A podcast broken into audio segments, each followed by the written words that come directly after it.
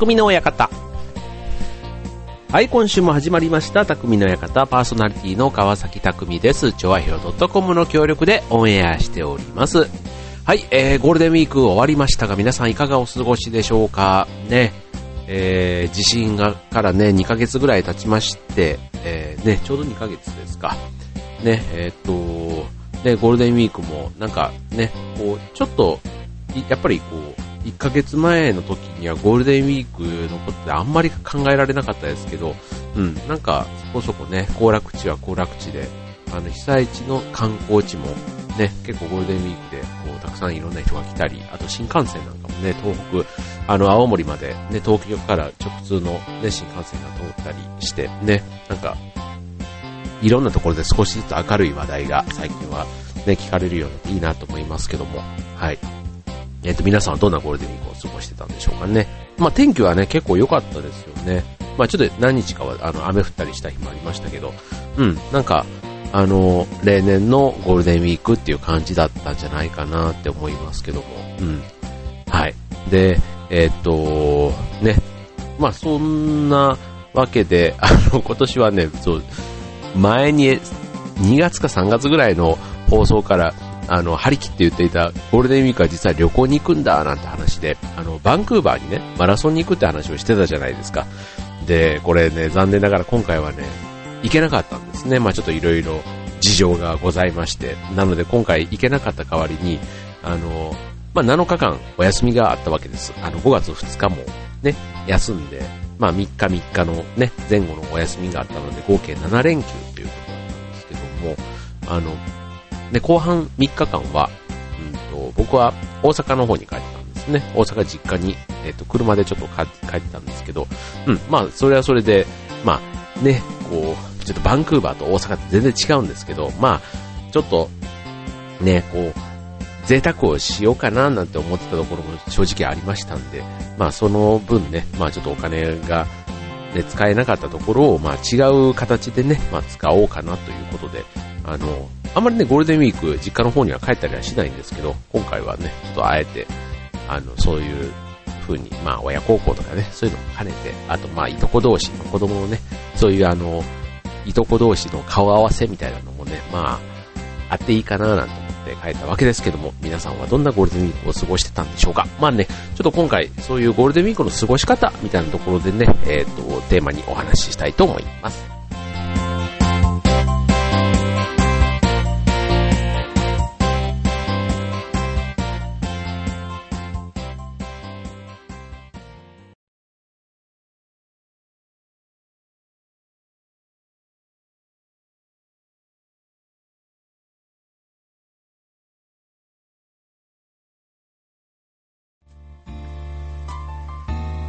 はい、ということで、えっ、ー、と、今週は、まあ、ゴールデンウィークの過ごし方みたいな、まあ、ゴールデンウィークだけじゃなくていいんですけど、ね、なんかゴールデンウィークって開けると、6月って祝日とかないじゃないですか。で、7月もまあ、海の日がね、ありますけど、なんかね、8月もまた祝日ってないじゃないですか。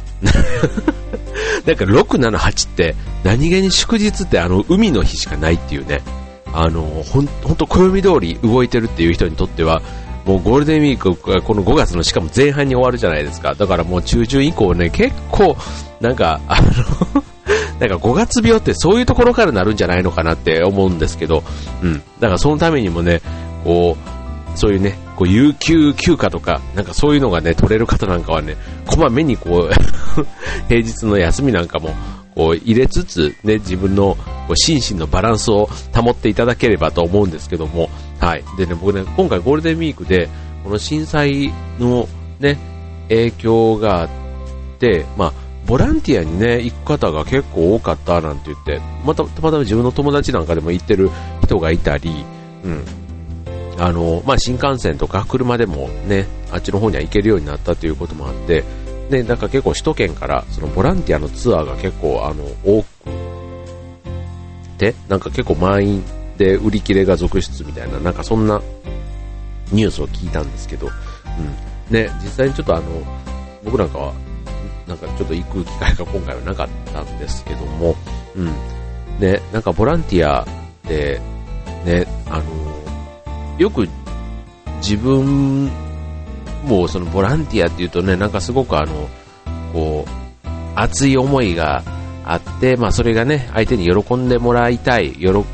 まあ決して自己満足でね、言ってるというよりは、うん、なんかこう、やってあげたい、うん、で、っていう思いも結構あってみんな行ったりするんですかね。まあでも実際にボランティアって、あの、どっちかというと、行って勝手がわかんないから、なんか、させていただくぐらいの気持ちで多分行った方がいいんだろうななんていう、個人的にはね、思うんですね。うん。で、まあ、あとね、こう、考えるよりはまあ先に行動するような人の方が向いてるのかなと思いつつ、やっぱりね、あの、それが意外と余計なお世話みたいな ところもあったりするみたいなので、うん、結構ね、ボランティアって難しいなって思うんですけど、ね、行ってきた方、ね、なんかいろんな経験してきたみたいで、うん、なんかあの、ボランティアってね、4つの原則みたいなものがあって、そう。1つはね、自主性、自主的に行動すること。で、2つ目がね、えっ、とね、社会性のある活動であること。で、3つ目が無償性、別に報酬とかを期待しないっていうね。うん。で、あと4つ目が創造性、開拓性があるということで、うん。なんかこう、社会で、あの、必要とされるけども、まだ整備されていない。だから要はなんか被災地とかに行った時にも、うん、あの、一般的にね、こう行政とかがやってくれるような、あの、ことじゃないもの。うん、例えばなんかその子供たちの遊び相手だとか、あの、それこそお年寄りの話し相手とかね、なんかそういったボランティアっていうのもすごく重宝されるらしく、うん、そういったところっていうのはなんかすごく意味があるんだろうなぁなんて。で、そこってあの自分の工夫次第で、ただ行って話すだけじゃなくて、ね、そこにこう、自分らしいアイデアとかを入れれば、ね、すごくあの、ちょっとした、あの、同じ、こう、話し相手ボランティアみたいなものだとしても、随分そこにね、こう、クリエイティブな感じとか、ね、なんか新しい、すごく思い出、子供たちの思い出になるようなね、そんな機会にもなるんだろうな、なんていうことで、なんかボランティアもね、なんかそういう原則みたいなところも改めて知って参加すると、なんか違うんだろうな、なんていうふうに思いますけどもね。うん。なんかでも、こうね、あの、ゴールデンウィークっていうその休みに利用して行く人が多かったってことは、それが終わると、一気に人が少なくなるわけじゃないですか。うん。なんかそこはね、ちょっと個人的に、なんかそういうものなのって、なんかこう、なんか自分の空いてる時間で当然ね、できることをやるっていうのって大事だと思うんですけど、なんかね、ちょっとあの、うん、なんか、こう、ずっと恒常的にそういう手伝ってくれる人ってやっぱり必要なわけじゃないですか。なんかそれがね、その一瞬だけにすごくこう、ピークのこうお手伝い人たちがダーッとたくさん来て、その後がばったりこう、少なくなってしまうっていうのがね、なんかちょっとボランティアっていうのってそれで良いのかななんていうのはちょっと個人的に思うところですけどね。はい。まあでもね、あの、まあ自分のね、こう、押し、あの、親切の押し売りみたいな感じでね、終わらない、あの、お互い、こう、来てくれた人からもね、ありがとうございますっていう、本当になんかそういう心のつながりみたいなものがね、最終的に、こう、残るような関係、あの、現地のね、あの、今回の被災地へのボランティアということで言うと、うん、そういうなんか、形で終わってる方がたくさんいればね、いいんだろうな、なんていうふうに思いますけどね。はい。ということでね、そんなボランティアっていう過ごし方をしたっていう方がね、あの僕の近くにちょっといたんでね、そんな過ごし方も一つあったんだなということでお伝えしました。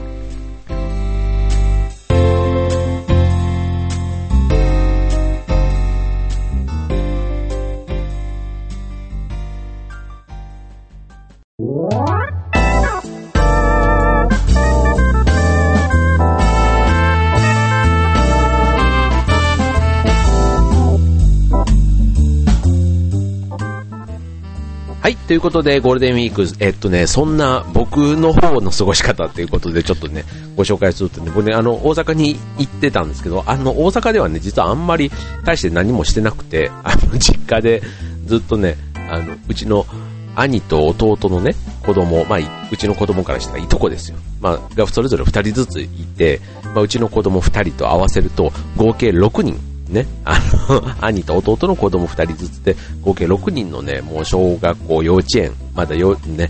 そういうのがぐちゃって集まるわけですね。で、まあ、久しぶりの再会にね、もうキャキャキャキャって遊んでるわけですよ。で、それでまあ、あの僕なんかはまあ、お酒飲んだりして、あの、だらだら昼間からしてたりするわけですけども、うん。まあね、大阪ではそういう意味であんまりどっか出かけたということもそんななく、うん、だったんですけど、今回ね、あの、車で帰ったんですけど、行きは、あの、三重県の伊賀っていうね、伊賀忍者のね、ふるさとなんです。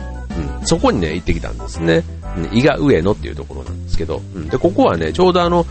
あの、三重県のど真ん中というかね、本当にあの、なかなか電車で行くってなるとちょっと不便な感じで、たまたま僕はあの車でいつも通るところからそんなにあの遠くないっていうので、ちょっと最近行きたくて、あの、たまたまこのゴールデンウィーク、いろんな施設も空いてるだろうななんてので行ったんですけど、そのね、伊賀忍者フェスタなんていうので、あの、忍者ルックに着替えられるんですね。そう。それでこう街をかっ歩して、うん。あの、写真撮影したり、まあ実際にその、忍者体験ってことで手裏剣を投げたりする道場があったりとか、結構街ぐるみで、そういうことをやってるっていうのが、うん、忍者ってなんかね、こう、なかなかこう、東京にいるとね、こう忍者ってやっぱり伊賀甲賀みたいなね、もので、ちょっとなんか、あの、異国のものじゃないですけど、うん、まあ、忍者服部くんとかね、なんかあの、なんとかの忍者、なんだっけ、あの、赤影とかあったんで、なんかちょっとね、映画というか、なんかそっちの方の、あの、イメージがあると思うんですけど、実際忍者屋敷とかで、ね、行くと、こう、あの、パターンってこう、扉が、なんかこう、壁がひっくり返ってっていうような、ああいうのがね、こう、忍者からくり屋敷なんかがあったりして、うん。あの、ちょっと、ちょっとテーマパークですよ、本当に。あの、リアルなテーマパーク。うん。本当あの、ちっちゃな子供じゃなくても、本当小学生ぐらいからだったら、うん、なんか楽しめるなって、うん、面白かったです。はい。で、そんなね、えっと、伊賀の体験で、で、しかもね、あそこって、あの、伊賀電鉄、伊賀鉄道っていうのかな？なんかあの、電車が走ってるんですけど、それがね、またね、あの、電車の顔っていうの、先頭？先頭車両が忍びなんですよね。あの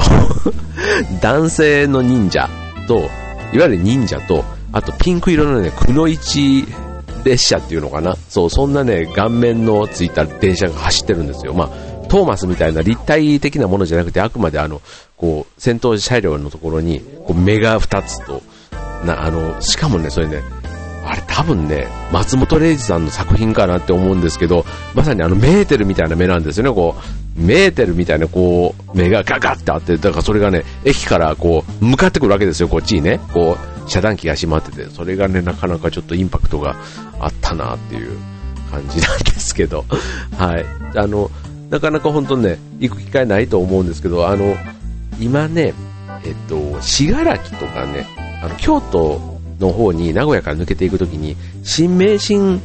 自動車道っていうのがね、新しくできたんですね。はい。そちらからだとね、比較的近いので、あの、今まで名古屋から大阪、京都、大阪方面に行くときに、あの、滋賀県周りで行ってた、こう上の方、琵琶湖の方を通って行ってた方多かったと思うんですけども、はい。逆にあの、下の方から行くルートができて、そこからだとね、そんなに遠くないんでね、もしそういうあの、関西方面、車で行く予定があるなんていう方がいたので、ちょっと、なかなか穴場スポットだと思います。ゴールデンウィークでもそんなにめちゃめちゃ混んでなかったんでね、うん、あの、ぜひ行ってみたらいかがかなと思いますね。はい。それでね、もう一つ、あの、帰りにも、また、これ、ま帰りもまた三重県に寄ったんですけどね。で、えっ、と、こちらはね、あの、ブログの方でもアップしてるんですけど、あの、先週から土曜日に始まったドラマ、高校生レストランのモデルになったお店、孫の店というね、本当に高校生、えっ、とね、地元のね、高校生がやっているレストランのお店があるんですよ。うん。で、そこにね、行ってきたんですけど、うん、これね、ほんと、ちょっと残念ながら大人気すぎて、お昼に着いた時にはもうすでに、あの、売り切れで食べれなかったんですね。うん、なんですけど、あの、何が言ってよかったかっていうと、やっぱりね、こう、あの、松岡くんのね、あの、TOKIO の松岡くん主演の、その、モデルになった、そのクラブの部活としてやってるんですね。部活の活動として、やっている。で、しかもただ料理を作ってということだけじゃなくて、そのサービス、接客と、あとはその金銭管理、うん、そこも含めて、その飲食業、レストランをやるっていう、なんかそこがすごくやっぱり勉強になるっていうことで、うん、なんかもともとは町おこしをやるために作ったっていうことだったみたいですけど、すごくね、なんか生徒たちが生き生きしてて、うん、なんかちょうどね、まさにあのドラマがその週末から始まるっていうところだったからっていう、ね、なんかそういうちょっとミーハーな感じのお客さん、ね、僕なんかまさにそんな感じで行ったところがあったんですけど、全然なんかそういう意味での混雑はなくって、うん、あの、高校生たちもね、全然その、なんだろう、気取った感じもなく、すごく、こう、黙々と、うん。で、しかも、こう、礼儀正しくやってるお店の様子がね、すごくなんか、あの、印象的だったなって。でね、やっぱりこうね、高校生っていう、また先入観があるじゃないですか。で、でその高校生が、そのプロの料亭のような料理を作るっていう、そのギャップ、うん、やっぱりね、ギャップってすごくね、こう、なんか引きつけられるんだなって思いましたね。うん。なんか人間ギャップって大切だなって思いますよ。うん、大切。なんかね、あの、そう考えると、で、僕も今劇団とかこうやってるじゃないですか。で、一応普段はサラリーマンっていう肩書きもあるんで、あの、サラリーマンが劇団っていう風に言うのか、劇団員がサラリーマンをやってるっていうと、で、まあ、要はちょっと、ね、二つこう、あの、別の顔じゃないですけど、二つの肩書きを持ってるっていうのはね、なんかこう、自分のね、意外と別にそれぞれが、あの、独立してるようで、意外とね、役に立ってるところとかも多いんですよ。あの劇団でこう勉強するようなことが、こう意外とこう、相手とのこう会話をするときの間、間合いとか、なんかコミュニケーションの仕方とか、あと話すスピード、あとこういうね、ラジオをやるとき、ラジオと劇団の関係でも結構ね、あの、それぞれが、それぞれにいい役に立ってたり、このラジオがまた意外と仕事をやるときにも、うん、自分の話し方ってどう聞こえるんだろうなとか考えたりする機会になったりとか、うん、なんか、だから、その高校生のレストランも、うん、きっとね、このお店の経験が高校生活の中でもすごくなんか、あの、まさにね、お客さんと接するっていうことがすごく勉強になってると思うんで、うん、なんか、そういうちょっと違う体験というのかな、うん、なかなか普通の高校生じゃできない経験をすごくしてるから、だからちょっと大人のようにも大人っぽく見えますよね。うん。なんかこう、自立してるっていうのかな。うん。またね、そう。あと、顧問の先生もね、あの、いい感じの先生なんですよね。あの、ま、ドラマでも松岡君がやってるやつなので、まあ、ちょっと生徒とね、こうぶつかってっていうシーンもあったりするようですけども、うん、そのね、あのー、現地にいた、その先生も、まあ当然僕なんかお客さんとしているから、すごく愛想よく話をしてくださってたんですけど、そう、話ができたんですよ、ちょっとだけ。まあ厚かましく、そこに近づいていったのは、うちのかみさんなんか見ててすげえなって言われましたけど、そう、まあ行ったらね、どうせだったら、そこに本人いらっしゃるんだったら喋りたいじゃないですか。で、まあちょっとズカズカつって行って、あのー、そう、今日食べれなかったんです、なんて言って話をしてたんですけど、うん、なんか、ただ、その先生が、まあ、普段部活の中で生徒を指導してるシーンというか、そのドラマの中には出てこないんですけど、なんかこう、ドキュメントの番組で別で見た時には結構、あら、なんか、アホみたいな、なんか、うわ、関西やみたいな感じの、そういう指導の仕方が、うん、なんか新鮮で、でもそこにね、愛があるというか、うん、なんかすごいこう生徒と先生のね、まあ、最初は多分いろいろトラブルもあったと思うんですけど、なんかこう信頼してるからこそ、うん、なんか親子みたいな感じですよね。なんか信頼関係なら親子みたいな関係がきっと、うん、このクラブの調理クラブの中にはあるんだろうあるんだろうななんていうのをすごく思いましたね。うん、そう、だからね、今度ちょっと、ぜひちょっとこの高校生レストランで今ちょうどドラマが始まったばっかりだから、まだね、これからさらにこう、ブームになる可能性があると思うんですけど、ね、もうあの、高校生レストラン、えっ、と、三重県の方はできて8年間ぐらい経つそうなので、ね、ぜひちょっと機会があればというか、結構ね、あの、伊勢の方に行くところの途中のあの高速から降りて、えっ、とね、7、8分ぐらいで着きますよね。うん。そういうちょっと便利なところにあるので、うん、ぜひね、伊勢っていうのもね、またね、なかなか観光地としては素敵なところなんですよ。伊勢神宮があって、もうね、あの、僕は結局帰りは伊勢からあの、伊勢湾を渡る、伊勢湾フェリーっていうのを乗って、あの、渥美半島というね、あの、愛知県の突端のとこですね、こう、飛び出たところ、そこまで、まあ、船で渡って、で、浜松から車でさらに帰ってきたっていう、そんな帰りはコースを選んだんですけども、はい。そんななんかきっかけでね、えっ、ー、と、普段行かない街に行ってみるっていうのも結構楽しいなと思いました。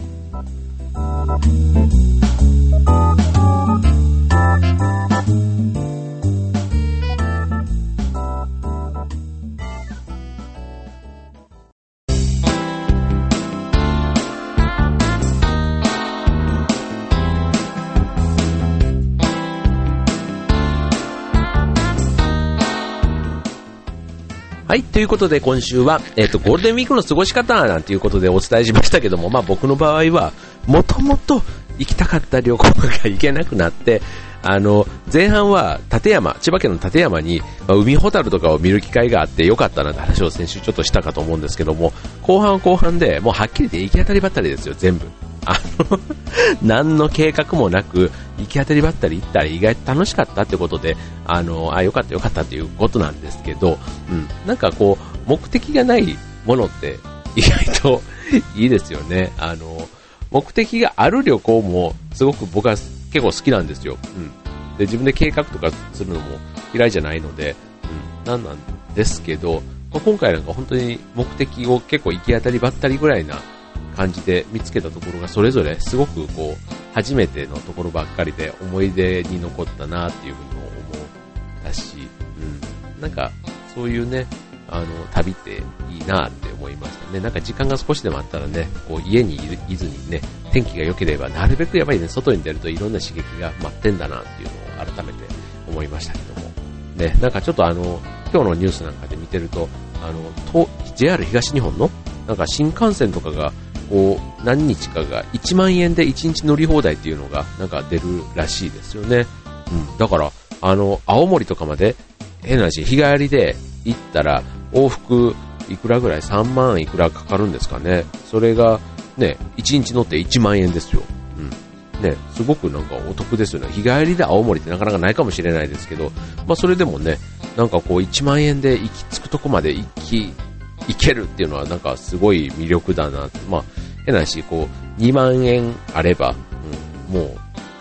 好きなだけ移動できて、途中下車でこう、ね、それこそ山形、秋田、青森みたいなところがね、バンバンバンと、ちょっとね、電車の時間調べて移動しながら行くと、それはそれでなんかちょっと、あの、そういう切符があったから、それのご縁で、この街に来ました、みたいな、そういう企画とか絶対なんか面白そうだなって。あの、青春18切符っていうのでね、あの、ありましたけど、まあ今もありますけどね、あの、そういう切符で、こう、楽しむ旅みたいなね、かそういうのももうちょっと最近ご無沙汰しているので、うん、ぜひちょっとやってみたいななんて思います。けども、はい、まあね、まだね、え、っと、ちょっとね、徐々に蒸し暑くなってきていますけども、はい、えっ、と、時間があるときはね、ぜひそういうね、あの、普段とちょっと違ったこと、もうね、地震が起こってからある意味、なんか、日常を過ごせることもすごくね、感謝しつつ、なんかこう、いろんな発見がね、こう、あるなって思うんですね。本当に、なんか、自分自身で、まあ、前向きにね、考えると、まあ別にあの、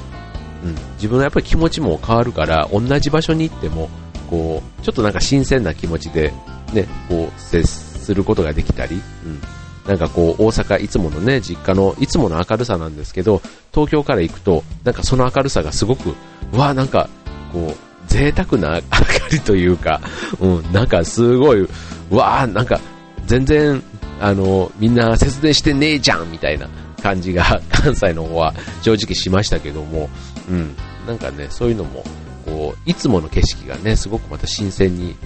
あの、感じるのは、多分自分のね、気持ちがちょっと